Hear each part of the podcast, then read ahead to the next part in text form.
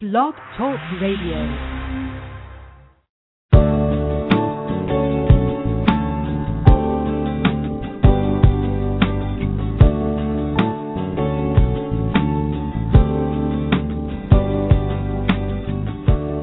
From Lives in the Balance, the nonprofit organization committed to advocating on behalf of behaviorally challenging kids and their caregivers, this is Dr. Ross Greene. Welcome to Collaborative Problem Solving at Home.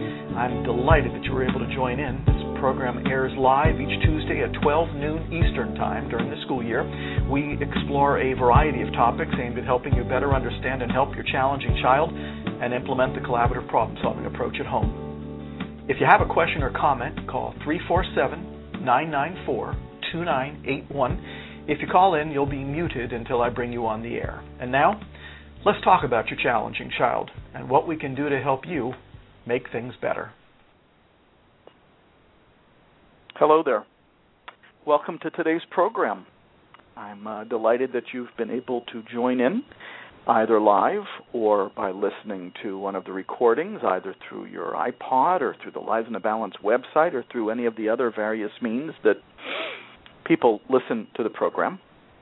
Um, we don't have too many programs left this year. Um, I think today and two more, and we have a lot of questions lined up uh, for today. Um, so we're going to get to those pretty soon, but um, we do have a caller already today, and callers take priority on this program. And so um, I think we're going to head straight to the phones. Let me give you that call-in number again, though: three four seven nine nine four two nine eight one. Um, do call in. Today's a good day for it. Boy, didn't we have a? Uh, I loved last week's program on spanking um, and the damage done. Um, I thought that was some great information for people. But now let's go to our caller from area code 518. How are you today? I'm doing pretty good, thank you. Good. What's on your mind? I'm calling about my one of my sons specifically, but I have two boys, identical twins, eight years old, both with ADHD. One is doing fabulous. Both very smart. They read at like a fifth and sixth grade level. They're wonderful kids. Um, my one son just started in like February having some explosions at school, so we really tried to get on top of it.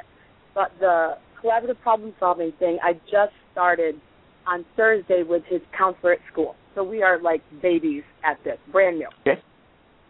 So this morning, one of the one of the things that we're working on two things: explosions at school and hurting his brother because that hurts so many people when he hurts his uh, his brother. Okay. He managed to hurt his brother in the hallway right then and there as we're walking out to school. What do you do when you've already are working on empathy and you've got a couple ideas you you know we're just starting. What do you do right there in the moment? I've got a scared you know hurt kid and a an upset kid who's angry and wasn't able to express it well. Well you've just asked my least favorite question but that's okay. It's still a question that's important to answer. But what you do in the heat of the moment is my advice actually doesn't differ from anybody else's good advice. Okay. Your keywords are defuse, de-escalate, keep everybody safe. Yes. That's it's what you're doing. incredibly violent. You know, it's just I'd like to get before we're you know drawing blood and really damaging each other. Defuse, de-escalate, keep everybody safe. Okay. But now I'll tell you why it's my least favorite question. Because you're already in the heat of the moment. Now, right here's here's the deal. You are, as you've just told us, very early in the process of implementing and learning about collaborative problem solving. Yes. Yes. Oh yeah. So you've identified two things for us: going after his brother, and t- tell me what you told us about school. I forgot already. Oh, he gets he explodes at school. Explodes at school. Um, okay. At his at his teacher, yes. You know, Got wah! he's not hitting anybody there. This seems to be you know saved for his brother. Got it. So here's the bad news exploding at school once he's exploded it's already too late You're already in the heat of the moment. Once he's hitting his brother, it's already too late. You're already in the heat of the moment. So Mhm. um, the good news is that there is a better time to intervene than in the heat of the moment. The bad news is, I promise you, you are working on more than two things. Oh. Pause. Oh yeah. And here's what I mean I'm betting that hitting his brother occurs in a variety of different circumstances. Correct. I'm betting that exploding at school occurs in a variety of different circumstances. Correct. And we need we need to identify each specific circumstance. I call them unsolved problems in Yep. which um,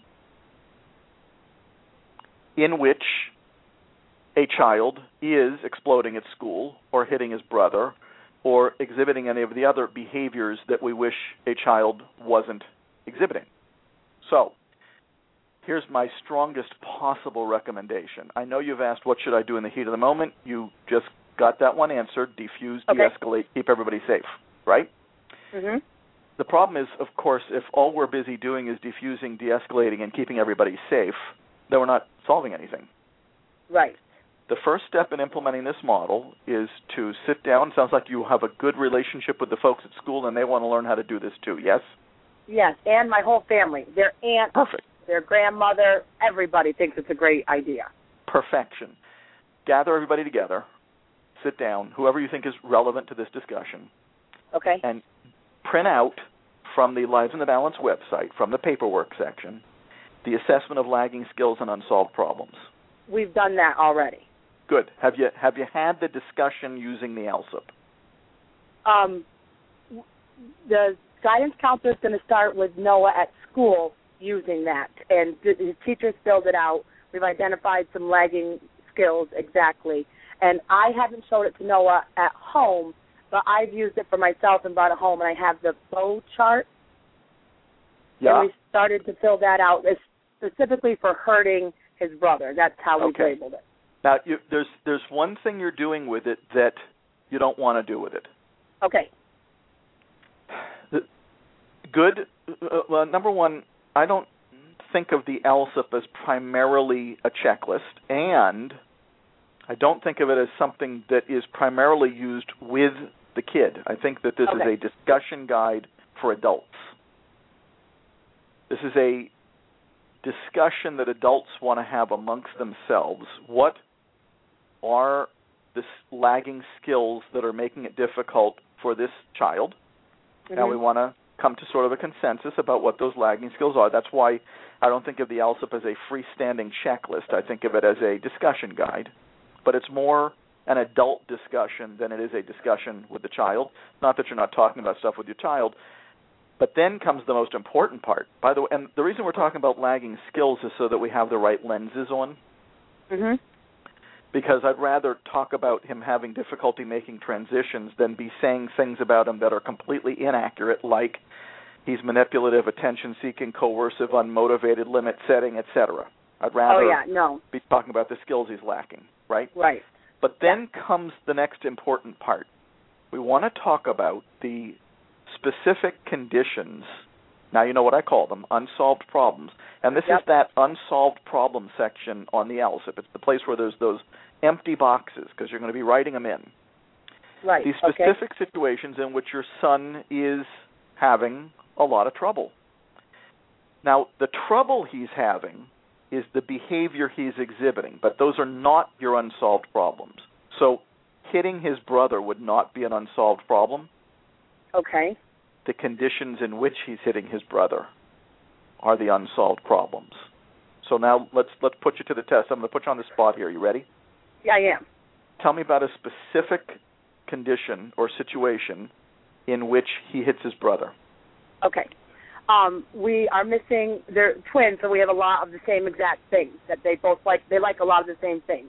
We Yeah. have two hats, Two identical what? hats. Cats. Hats, caps that you wear on your head. Caps. Got it. Yep. And the one boy was bringing out the one. He, he made Tanner likes them both to have their caps. It doesn't matter. But Tan, Noah wanted the one that his brother had. Try not to use names, by the way. Don't don't I'm use real sorry. names because I want to keep them anonymous. I understand. That's fine. Keep so going. His brother bring, gives him the cap he wants him to use. He wants the other cap that his brother already has. Got it. Boom.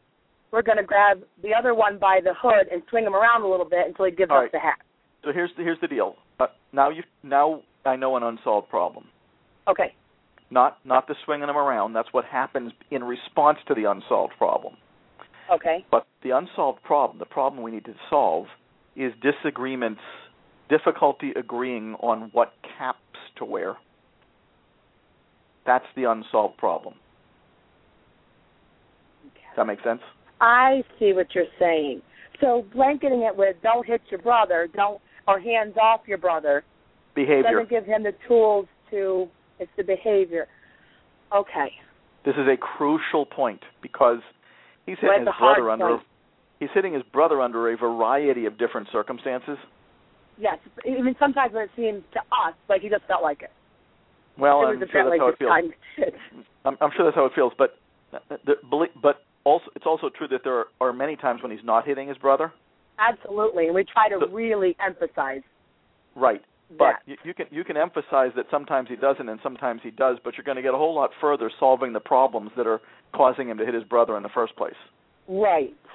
This is very important. This is this is one of the ways in which people get confused about this. They end up focusing on the behavior and end up not focusing on the unsolved problems that cause the behavior. Here's here's what I can tell you.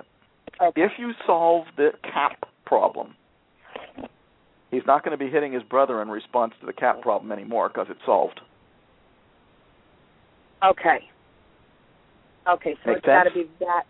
It does. It's just it's very hard. It's hard to break it down like that. It's a lot harder than you think. We just did it. Right. Okay. We just did it. They need to do the same thing at school. You said he's exploding at school. We can't work on exploding at school. It's too big. It's happening under too many different situations in response to too many specific unsolved problems. But if we figure out what the unsolved problems are and solve them, he's not going to be exploding about them anymore. But it does require getting to that level of specificity. It's not the behavior we're interested in. It's the unsolved Okay. problem setting in motion the behavior. I got you. So, we let's let's help you with one more, just because I think that this is a good, this is informative for many people who are listening to this either live or not right now. Tell me another unsolved problem at home that causes I- friction for him Does and it have causes to be him home? No. Okay. Yesterday at school, he was taking a math test and he's a little fidgety because of the ADHD. So that's you know blah blah blah whatever. Yep. He was chewing and playing with a ruler that he was supposed to also use for said math test. Yep. The substitute teacher took the ruler away. Oh boy. Ba boom. Anger beyond anything he knew how to deal with. And off to the office he went, where he doesn't get in trouble. Everyone is very much trying to help him, but Good. he lost it. Well, they're not they're not going to help him if they're focused on the behavior he exhibits. They're going to f- help him most if they're focused on the unsolved problems that are setting that behavior in motion. So in that case, and here's the interesting thing about that one. Um, sounds like a one-timer to me. He doesn't usually have the substitute teacher, and she doesn't usually take the ruler away. We can go with it, Right. but you want the problem something is- a little difficulty when the substitute teacher took away the ruler is Okay. the unsolved problem. okay. That Okay. specific. Going crazy beyond words is the behavior. What set the behavior in motion?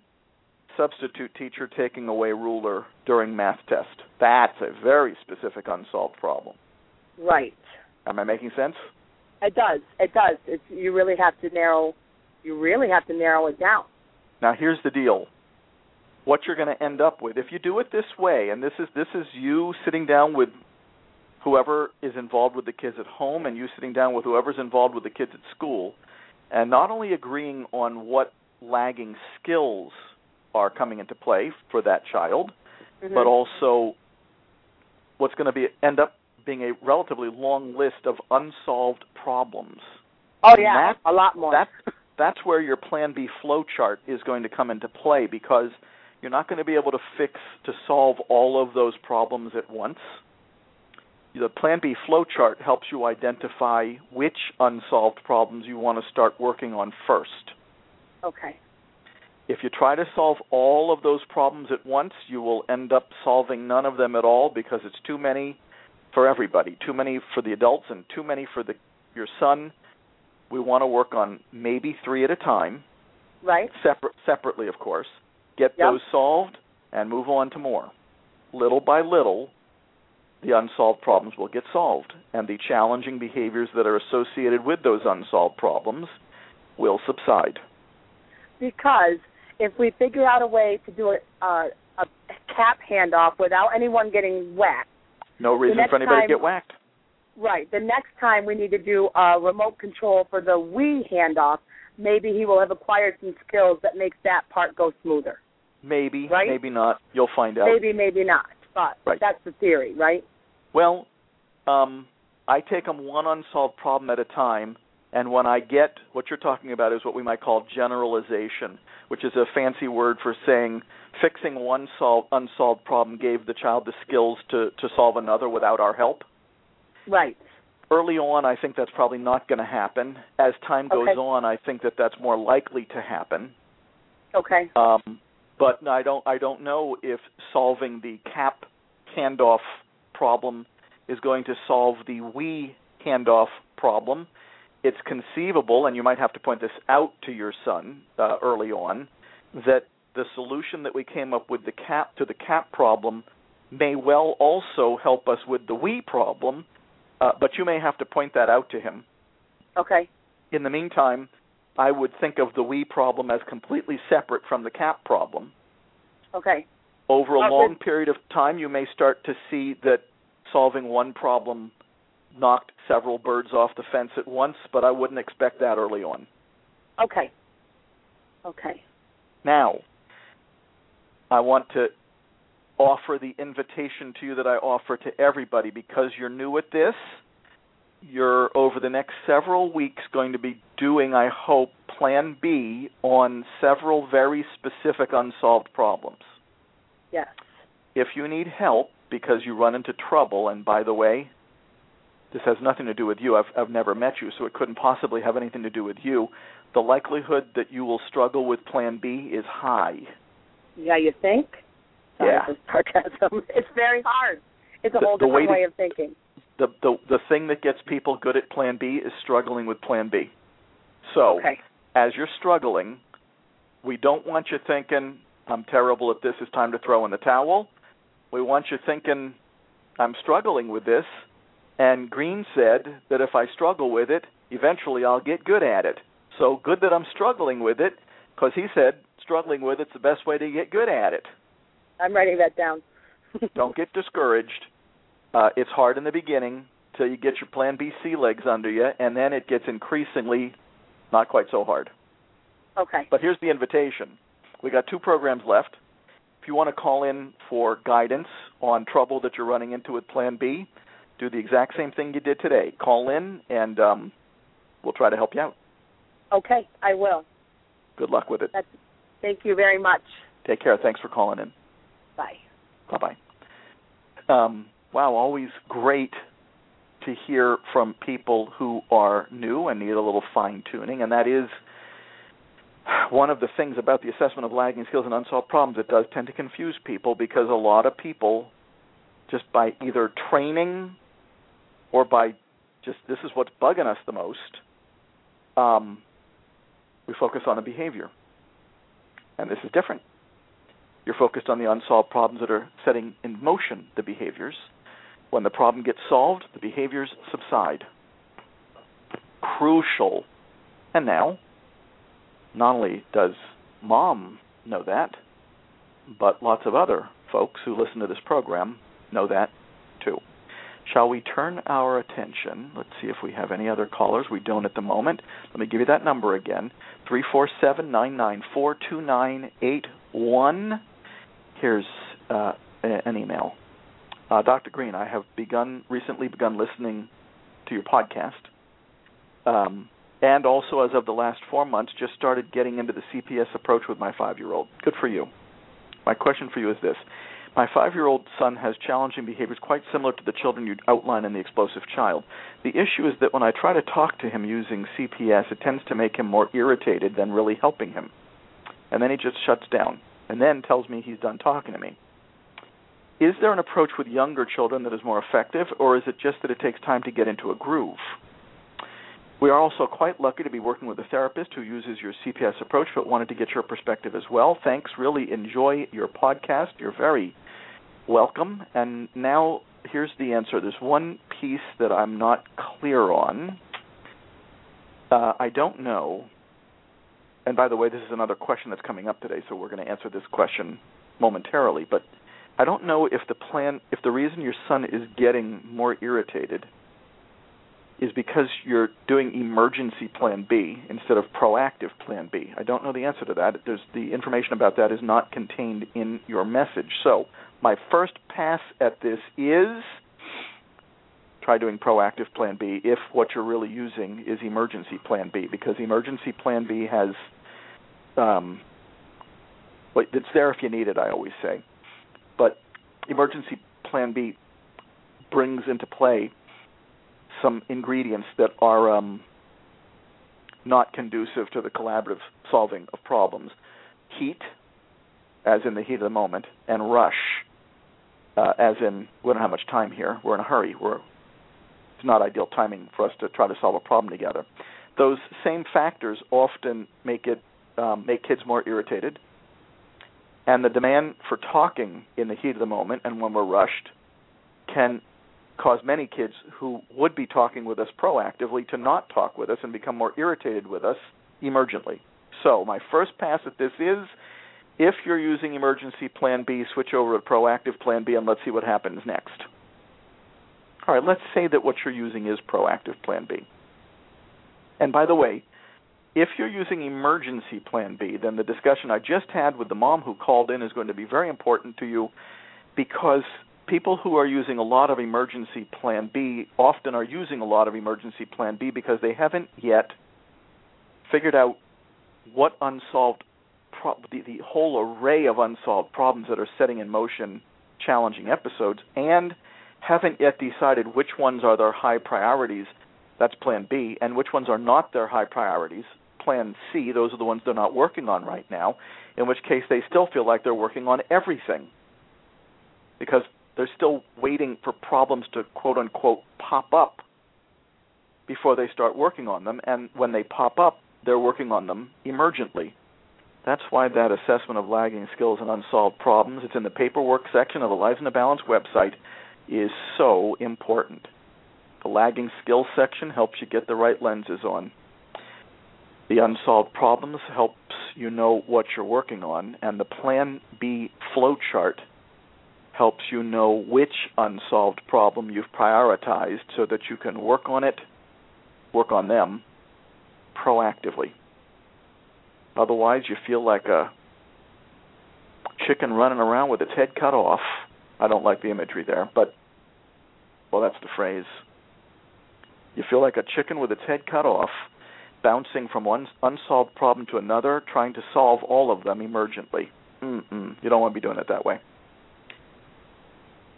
let's say you are doing it proactively. Um, you said that your child is five years old. Now that that alone uh, is not a deciding factor. I've done Plan B with two-year-olds. I've done Plan B with five-year-olds and had a much easier time of it than some of the 17-year-olds I've done Plan B with. Chronological age is not the issue. Whether your child has the language processing and communication skills to participate in Plan B, that could be an issue. Worst case scenario, um, you could do Plan B on Plan B. I mean, what you're really interested in here is information but the direction you've gone in is you you want to know if there's a way to do this with younger kids. And to tell you the truth, I don't, except for sort of my demeanor and perhaps the words I use, I don't, I don't do this differently with five year olds than I do with 17 year olds. But if a child is lacking the language processing and communication skill to participate, then irrespective of age, we may have some adjustments to make. And I've done a few programs on that. Um, and so I'm not going to go into that right now. Um, but that's one possibility. But the worst case scenario is you do plan B with your son proactively to find out why talking with him is so hard for him. And maybe he'll be able to talk enough to let you know why that is. Now, you haven't said anything. Number one, in answer to another part of your question, does it take time to get into a groove? Yes. All you're really doing here in the empathy step is trying to gather information so that you understand your uh, son's concern or perspective on the unsolved problem you're trying to talk with them about. Now, you know, there's lots of other reasons that kids get irritated and don't talk in Plan B. Uh, maybe he thinks he's in trouble. Maybe the unsolved problem you're asking him about, and this relates to the first caller today, maybe the unsolved problem you're asking him about is not specific enough. Maybe you started out in Plan A and then tried to segue over to Plan B? All possibilities for why a child might get irritated in Plan B. So I don't know if I would count on getting into a groove. I think I'd count on trying to figure out what it is about trying to gather information from your son about a specific unsolved problem. What's hard about that for him? And you've now heard many possibilities for why that might be. Let's turn to another question. Uh, hello, we have been having a lot of difficulty with our five year old son. Yesterday's five year old day. He has been suspended twice from pre K. We have identified that he is lacking in the areas of frustration tolerance and, and impulse control. That's a good start. His outbursts are always directed at the teachers as he gets along wonderfully with his peers. Is five too young to implement collaborative problem solving? We have found that Plan A does not work at home with him, and it is even less effective in the school setting. Well, now you've heard my answer to the five year old part. Wouldn't stop me. But I'd like to know, just going back to some other parts of your message, I want to know even more specific skills besides frustration tolerance and impulse control and the assessment of lagging skills and unsolved problems is going to help me do that. Once again, you can get that information. You can download the ALSUP from the paperwork section of the Lives in the Balance website. Outbursts are always directed at the teachers. I guess they're the ones who are probably doing what you said in the next sentence I guess they're the ones who are doing Plan A. So I guess we need a list of unsolved problems, the problems the teachers are trying to solve using Plan A that's causing your son to blow up, to have outbursts. And I can tell you this suspending a kid from pre K suspending a kid from any grade isn't going to solve those problems.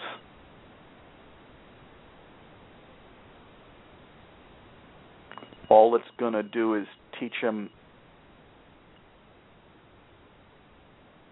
right from wrong. And I think he knows right from wrong already. Suspending kids doesn't solve problems no matter how old they are and suspending a kid from pre-K makes even less sense than suspending a kid from some other grade, which makes no sense already. So now that tells you how little sense suspending a kid from pre-K makes. And here's the good news. That stuff is starting to make the newspaper. I mean, I hope that your son hasn't been in the newspaper for getting suspended from pre-K, but here's the good news. This is now part of the national discussion, especially in the United States and in Canada, suspending a kid from pre-K. Um, makes no sense. Figuring out what skills a kid is lacking, identifying these specific unsolved problems that are reliably and predictably setting in motion his outbursts, solving those problems with him collaboratively so that the problems are durably solved and so that the skills your child is lacking that are setting in motion his outbursts are taught. Helping adults understand why plan A doesn't get the job done. That's how it's done. Ready for another email? Just check to see if we have any other callers. We do not. Good. We have a few, little bit more time for our emails. Uh, hello, Dr. Greene. I have just become familiar with your collaborative problem solving approach and need to spend more time with your books and so forth, but after poring through the website, I have not found any discussion of emergency plan B. While I realize that this is not when we would ideally start the program, and it sounds like emergency plan B is less than ideal, is this something that might be helpful as we try to get plan B working, or get the plan working? Or is it not mentioned because in reality it is not encouraged until Plan B is working in less trying times. Thanks. Uh, you're welcome. And yes, that's exactly right. I don't emphasize emergency Plan B because um, we don't want people doing emergency Plan B. As I said earlier in the program, it's there if you need it, but you don't want to need it. Uh, emergency Plan B is there if you need it because something popped up and it wasn't one of the things that you were working on, well, not one of your high priority unsolved problems that you're trying to solve with proactive plan B, there's emergency plan B. It's there if you need it. But I think of emergency plan B under those conditions as sort of a de escalation tool. Because I really, really think that you're much better off if you want to be successful at solving a problem collaboratively and durably you want to be doing it proactively.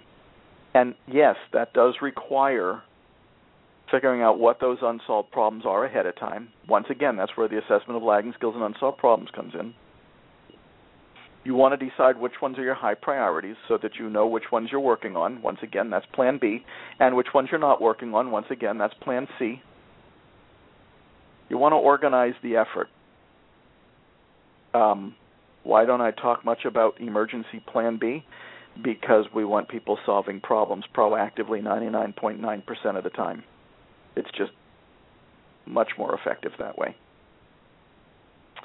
What else can I tell you about emergency plan B? I, I really spend very little time talking about emergency plan B. The, the, the steps are the same. You're, you're still trying to get the child's concerns on the table.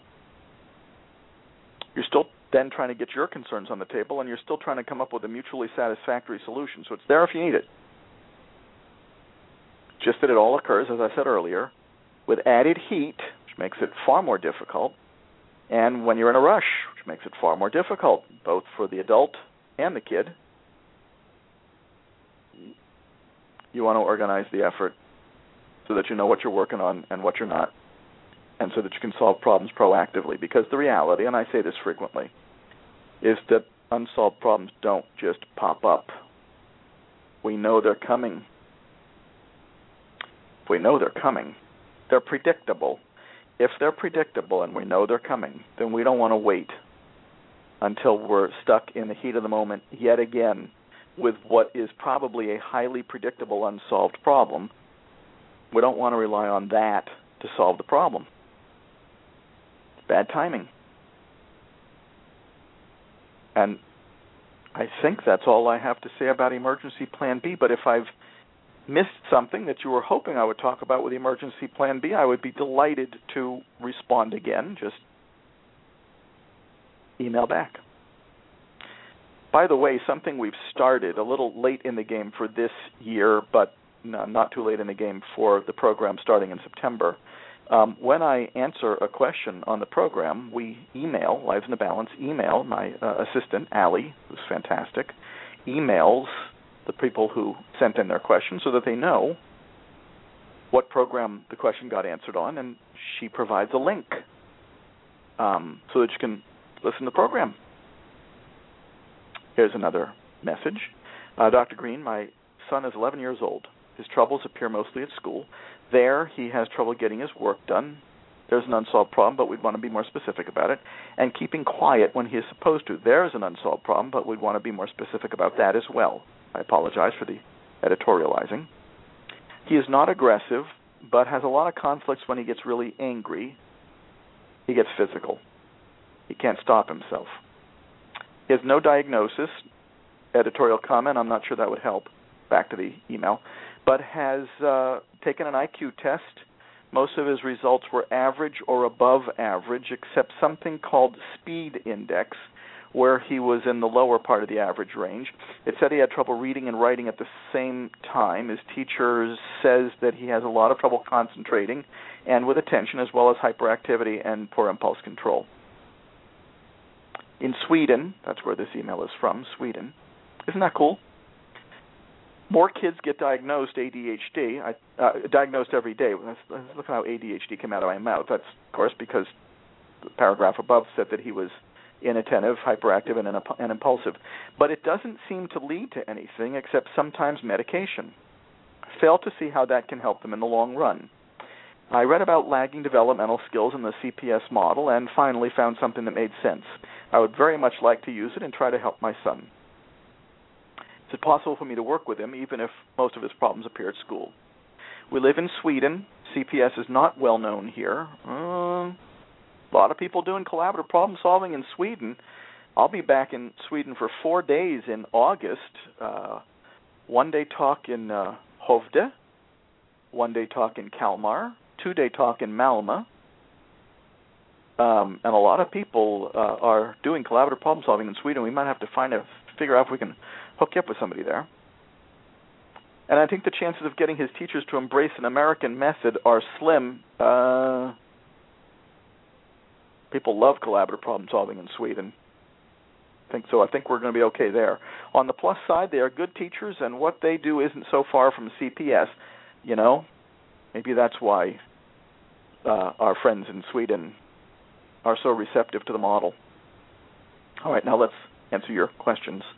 Um, I uh, think that medication can help with inattention, hyperactivity, and poor impulse control, and it could help in the long run.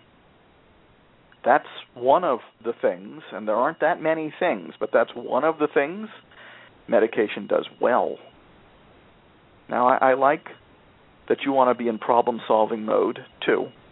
And I like that you don't want to be completely reliant on medication, and I think that's exactly where you want to be. But I, I don't know that on one of the things that medication does well and the medications that are frequently used for inattention, hyperactivity, and poor impulse control have a side effect profile that is among the more tame given the medications that are given to kids these days. So I don't think you want to close the door on that potential option, unless there are other reasons that that option should have the door closed on it but not because you don't think it could help him in the long run. It could help him in the long run. But you're right. Uh, you do want to try to teach skills at the same time, and you do want to solve problems at the same time that you are uh, trying to reduce the hyperactivity, poor impulse control, and inattention.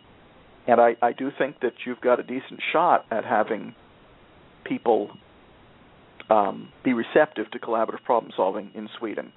I don't know about other places, but uh, in Scandinavia, collaborative problem solving has been very well received. Um, I'm glad the CPS model makes sense to you. And now to your final question is it possible for you to work with him using collaborative problem solving, even though most of his problems appear at school?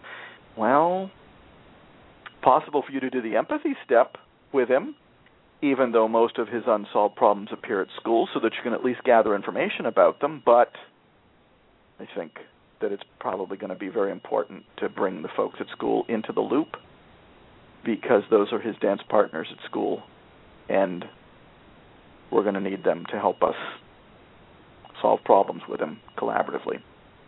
Very, very hard to solve problems without the dance partner uh, who the child is having difficulty with.